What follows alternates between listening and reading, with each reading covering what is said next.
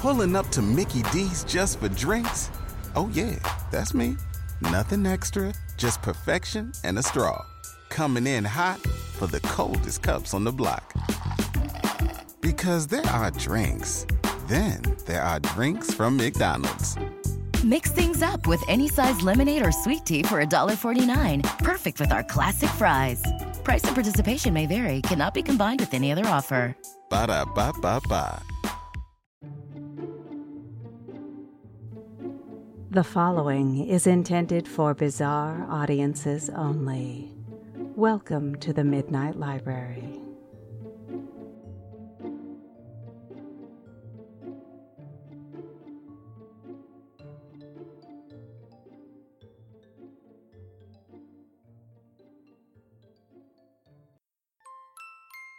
I'm placing an order with our stonemason, madam. Would you like anything? No. But I love new tombstones. What have you decided to order? A megaphone and a gargoyle plugging his ears for Missus Jones. I'm happy to have silenced her. And an empty fruit basket on fire for Mister Finn. So you ate Missus Jones because she was noisy during the readings, and Mister Finn because he was shallow and empty-headed? I ate Mister Finn because I was ravenous, only to discover he was full of fruit. He was like one of those tricky chocolates with toothpaste inside. Oh, some of our guests can be so inconsiderate. You know, they won't even be quiet when you skin them.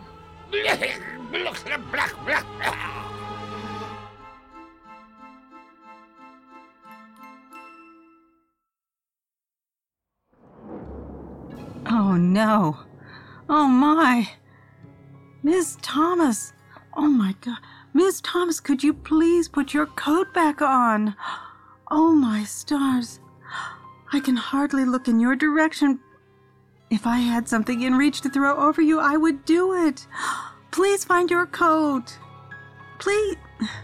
If you refuse, I'm afraid I'll have to have Mister Darling escort you out to the opposite side of the library, where there's no ambient light or walkway, and you could be lost. Yes, please return to the cloakroom this minute and cover your attire. What? Don't I like what you're wearing? Go, now, this instant!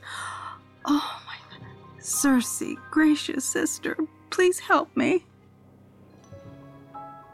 Good evening, my dear guests. And welcome to the Midnight Library and all of that jazz. I am your half-mad host, Miranda Merrick. If, if you'll just give me a few moments to, um, compose myself. I do apologize. I've just had a terrible shock from, inadvertently from, one of the other guests. We've narrowly escaped the carnage due to my lightning-fast reactions, but, well, I do so detest revealing too many personal secret details about myself, unless I am forced to. So, I must tell you that, well, as you know, I am a relatively strong and invincible woman, but um, I do have a minor list of vulnerabilities. Now, this particular one would not um, end me, of course, um, but it does hinder me for a short time, right up to the point where it empowers and compels me, which would never be a good thing for you. Perhaps we should have some signage made, an engraving even, so that no one forgets or is tempted to test the uh, effect of this infraction. I'll just repeat it. If, uh, if I may have mentioned it in the past, I don't recall. But please know and note that I am violently allergic to Houndstooth Jack. No offense to Mister Darling, his brothers, or the wolf pups. The name of the offensive pattern is purely coincidental, and the allergic reaction is certainly beyond my control. I'm sorry, what's that? How can a person be allergic to a pattern? I cannot possibly answer that, sir, because it is a wrongly asked question. The inclusion of the word person makes it nonsensical. Anyway, I am, and it causes me, in the first phase, to emit profuse columns of sooty black smoke from my eyes for hours. Now, this in itself is not painful, or even an inconvenience, really, no matter how terrifying it looks. It is merely a um, uh, an indication of the allergic reaction. The um, flowing eye smoke continues for its allotted time and uh, can only be halted or um, treated by my personal physician, Doctor Bombay, uh, who must come right away, or else um, we move on to phase two. Rage. A most mortal type of flight into rage. I myself enjoy this phase of the uh, reaction, but the household suffers dreadfully for it. It frightens the goons and makes the wolf pups retch, and as for the maids, well, getting the blood and bits of entrails off the ceiling can be a challenge, um, if it's needed at all, depending upon in which room the um, rage takes place, and um, how many tragic victims there happen to be. So it would be wise if um, you could uh, refrain from wearing the houndstooth check pattern for the sake of the household. Thank you, dear guests, for your kind consideration. Oh, goodness. I nearly forgot to tell you that the uh, the hospitality tray is being wheeled in from the back of the room. You're all hungry, right? uh, when our Natasha found out that tonight's reading was tombstone-related, she dashed down to the kitchen to once again whip up some little gravestone cookies and biscuits for you. Now, these, I believe, she has gone to the trouble of imprinting and emblazing with sacred or um, little-known symbols, which are only found here on the tombstones of the Midnight Library. Um, you may find images of books and teeth, brooms, um, goats, and snowflakes that look like sigils, but are just snowflakes, just boring snowflakes. Uh, let's talk about tombstones, shall we? Gravestones, headstones, monuments, memorials, and grave markers. Whichever term you like. There are even others I'm going to tell you about tonight. Yes, I know it's morbid and spooky and off-putting to some who are probably in denial about such things, but it's more fun and interesting than that reason. Tonight, we're going to explore tombstone history and then symbology, the images on tombstones and their unspoken meanings. These sometimes seemingly mundane images you can find by trundling through almost any cemetery with old graven markers in it all over the world. I may have mentioned before when we talked of unusual tombstones that a person who takes great pleasure in touring cemeteries and admiring and touching, sleeping upon, and photographing the tomb markers is called a taphophile, and deriving pleasure from indulging in this highly addictive and fulfilling hobby is referred to as taphophilia, or being a taphophiliac. My word, I hope there is no cure. It is a wonderful thing to be. It simply means one who is fond of cemeteries, funerals, burials, gravestones, and tombs. Now, taphophobia is the extreme fear of being buried while still alive, and it is a valid concern, which we would hardly ever let happen around here. I suppose most of us who live here in the library and on the grounds would describe ourselves as being taphophiles, although it's just sort of a given part of the atmosphere and landscape, so we don't really talk about it or call it this per se. It's just part of this place. This would be like Italian people who live in Italy talking about having Italian food. That would be redundant. To them, it's just food. Uh, anyway, many people who have a deep and abiding love for all things funerary often know an absurd amount about gravestones, the history of them, what they're made of, and especially the meaning behind the often beautiful, often macabre graven images upon them. These cryptic images only have meaning for those who know about their silent communications. In a little while, I'll make you privy to the little-known messages in the images. But first, we should talk of how all of this grave business got started. As you know, humans have been painting and carving messages on stone for thousands of years.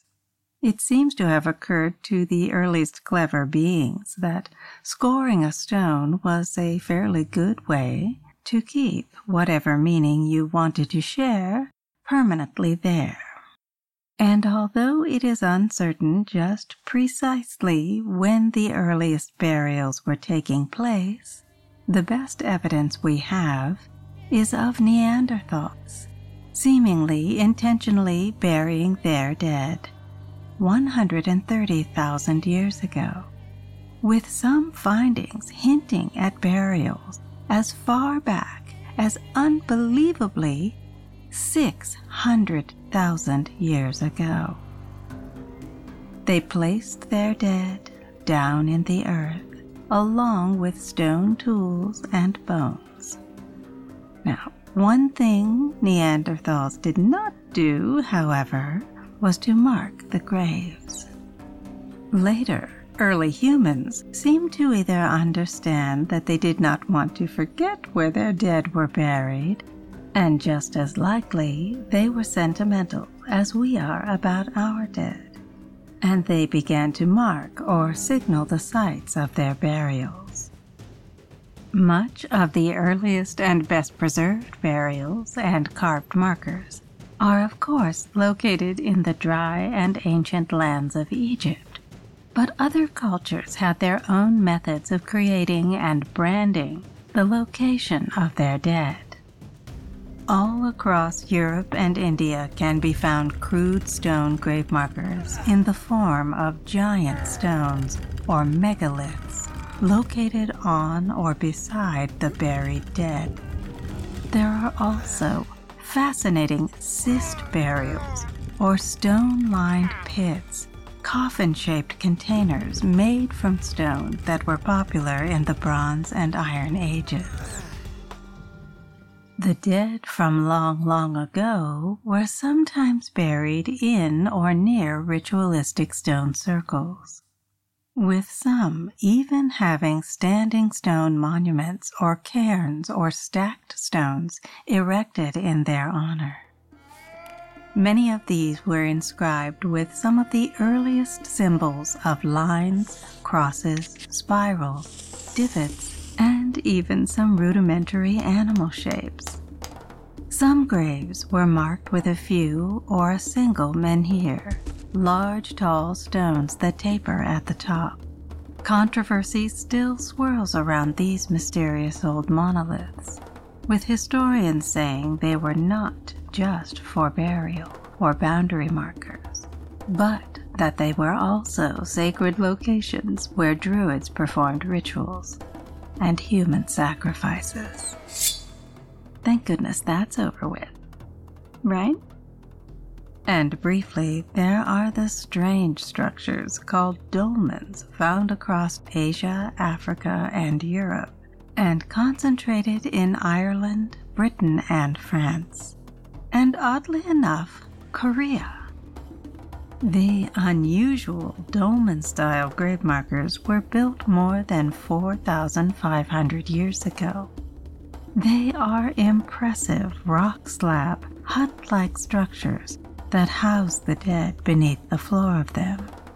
They typically have large upright or wall stones that were then topped with a massive flat capstone, and are generally large enough for you to walk into or crouch down and get inside, which we heartily recommend, I mean, hardly recommend. Many have collapsed, but many are still standing. Some of these rough standing tombs are so old and constructed of slabs of stone that are so heavy, the largest capstone weighing one hundred fifty tons, that people today still cannot agree on how the mysterious gravestone architecture was built by primitive peoples. Interestingly, dolmens are also referred to as portal tombs. One thing that's no mystery to us, dear guest, tonight's sponsor, the League of Lady Gravediggers, and their sponsor, Mister Jason. The ladies are happy to sling them bones. They bury bodies with glee and with mirth. But they draw the line at providing gravestones. That's a job that's more work than it's worth. So the grave-digging girls know a mason who carve anything in stone or a plaque. He's known only as Mister Jason, so no officials can ever keep track.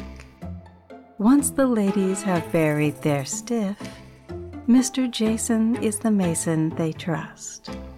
They get a tombstone for them as a gift, and he chisels how they bit the dust.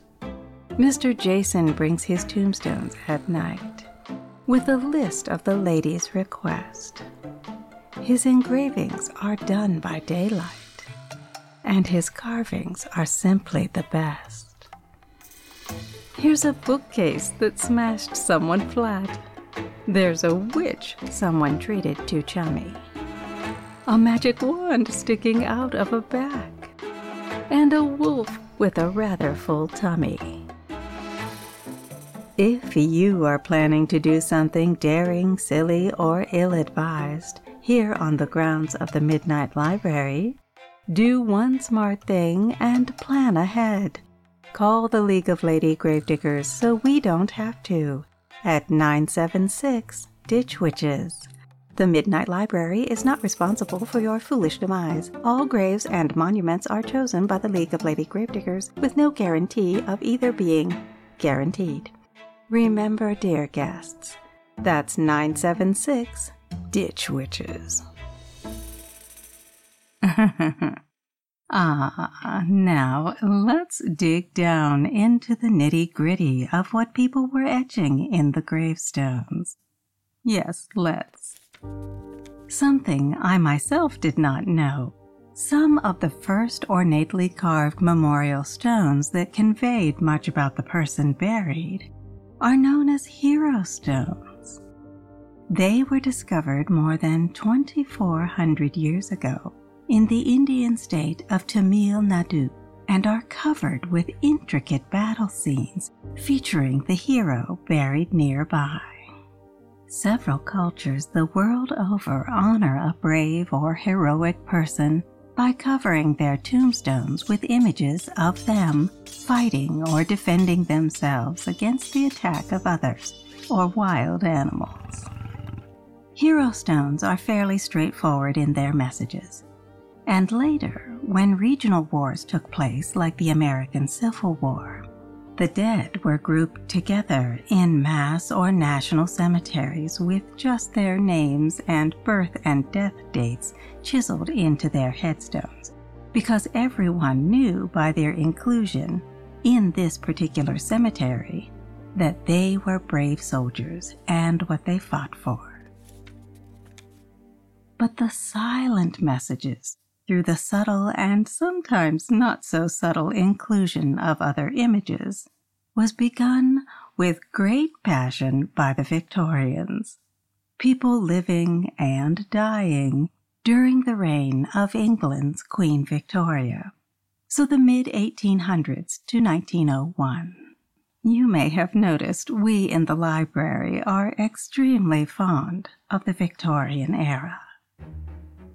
In the preceding centuries, it wasn't uncommon to see big, gloomy crosses, rounded over headstones, and obelisk-style rectangular grave markers with Bible verses or simple phrases like "Our Loved One" uh, or the single title of Mother or Father, and "Here lieth the body of," with the name and dates pertaining to the deceased. But during Victorian times, there was a shift, a palpable change in the attitude of the living about dying. You probably recall that spiritualism, the belief that the dead could be contacted and were roaming their former houses and the cemeteries they were buried in, was very popular with the Victorians. And this profound belief of the living began to be reflected in how they buried their dead. After all, if the dead were going to be hanging around and could see or even take action or revenge if they didn't like how you had buried them, well, let's just say that during the Victorian era, when a family ordered an image to be engraved on a tombstone, it was always on purpose and infused with messages about the dearly departed person, their heritage, their profession, or even their love life.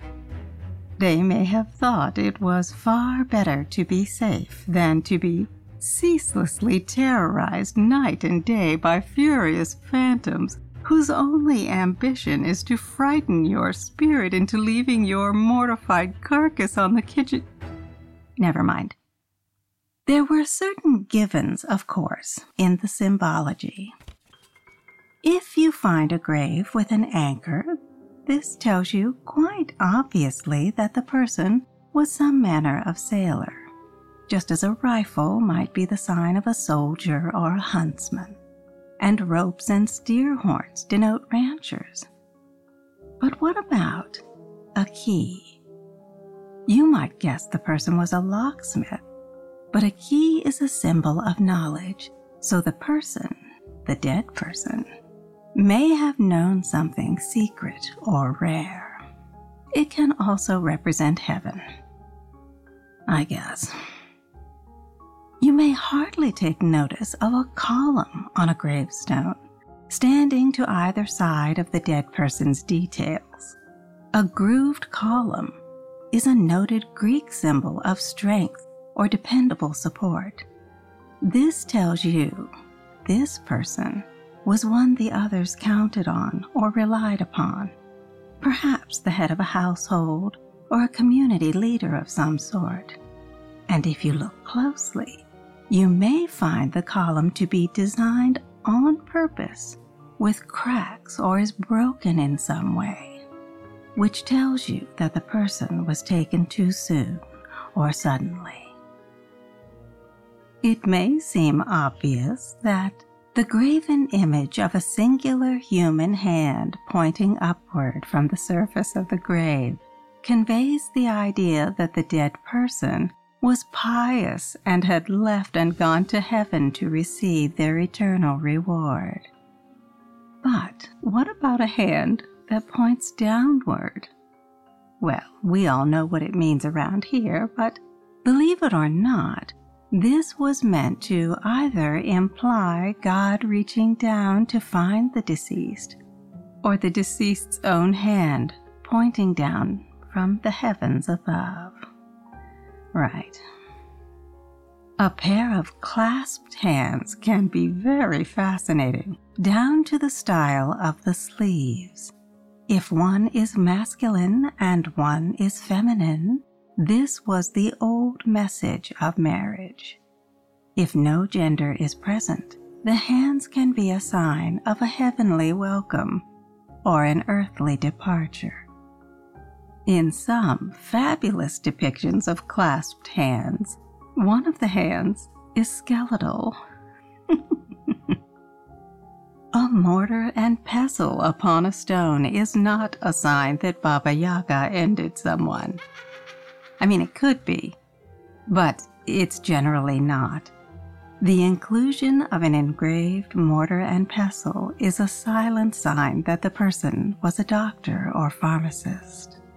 The Victorians were also into horticulture and the language of flowers.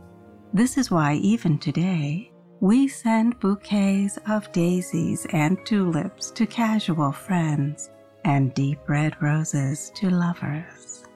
They began including detailed engravings of certain vines and blooms all over their gravestones and tombs. Large lilies speak of the dead person's innocence or purity, while the tiny bells of Lily of the Valley hint at the humbleness and humility of a shy, quiet person.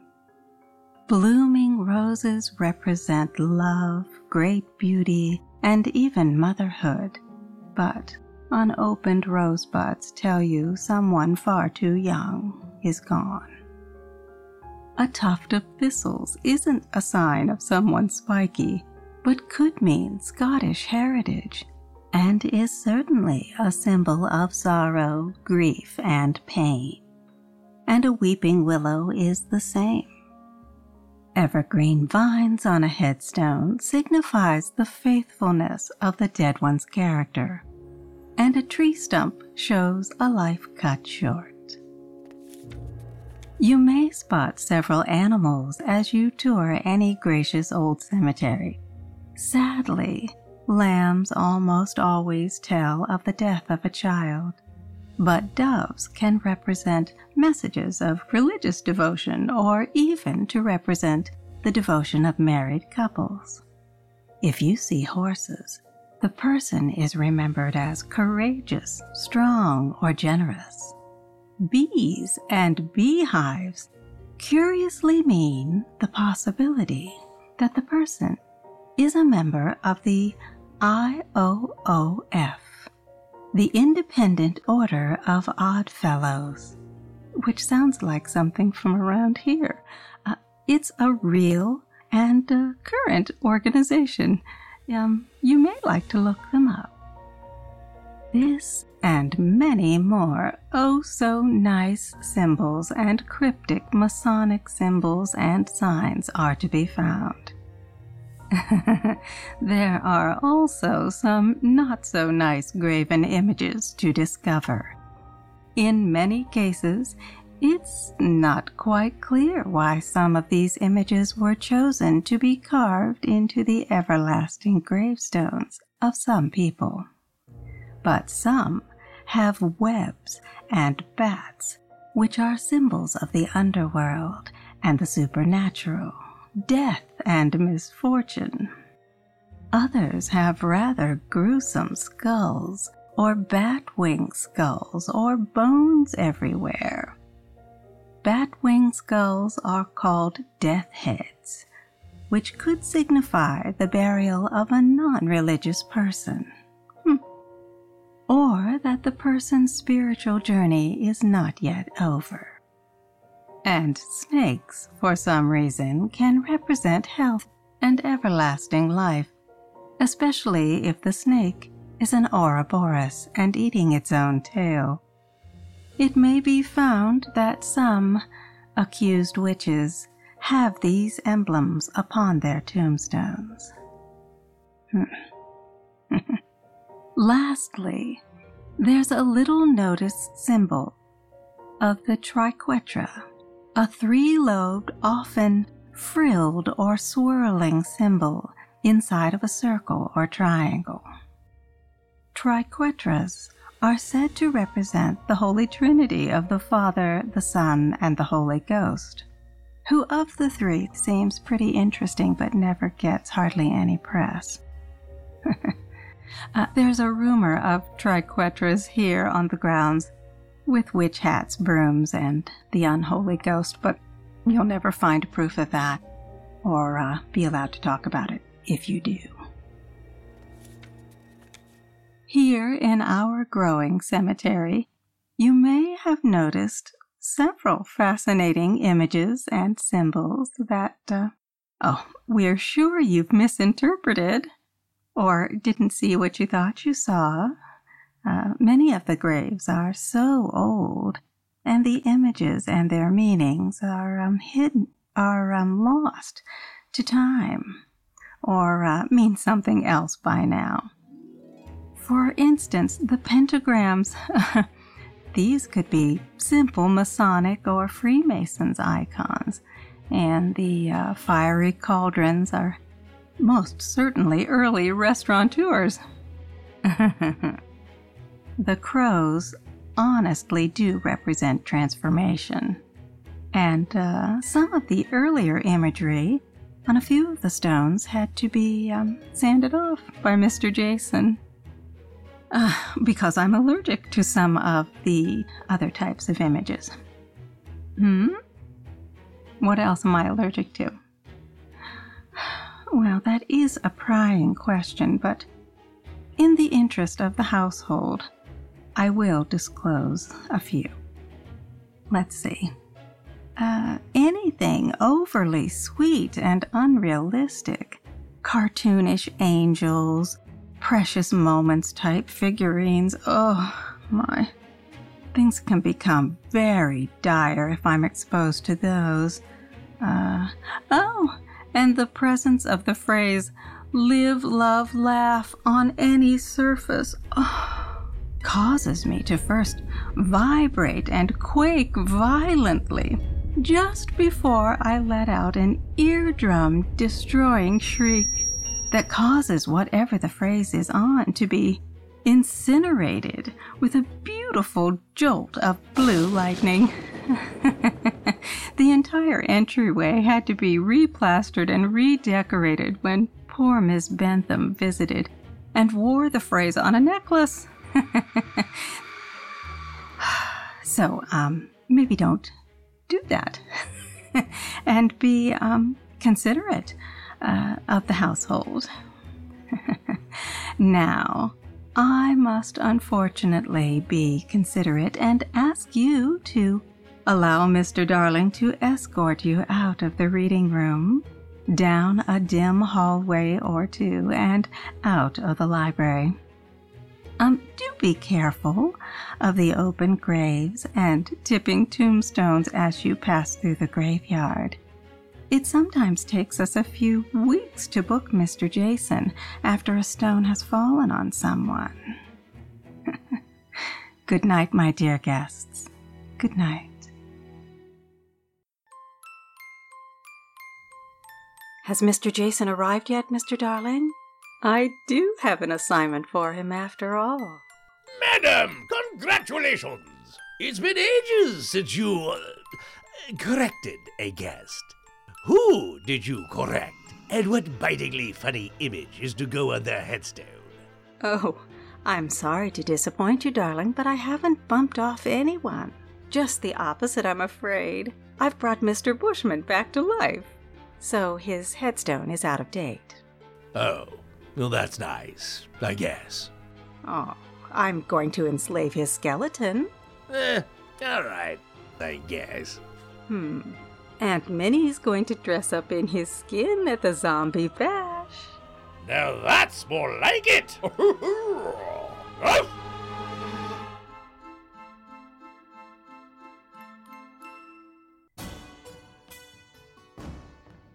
The Midnight Library would like to thank everyone at Astonishing Legends. Our excellent sound design is by Chris at Sounds Like an Earful. The reading room remains open and ad-free during the readings because of the kind support of our spooky lovely patrons. Please consider becoming one for barely any blood loss at patreon.com slash midnightlibrary, where you can contact me directly. Seek us out on Facebook, Instagram, and Twitter. Our bizarre merch can be found at redbubble.com slash people slash midnight library.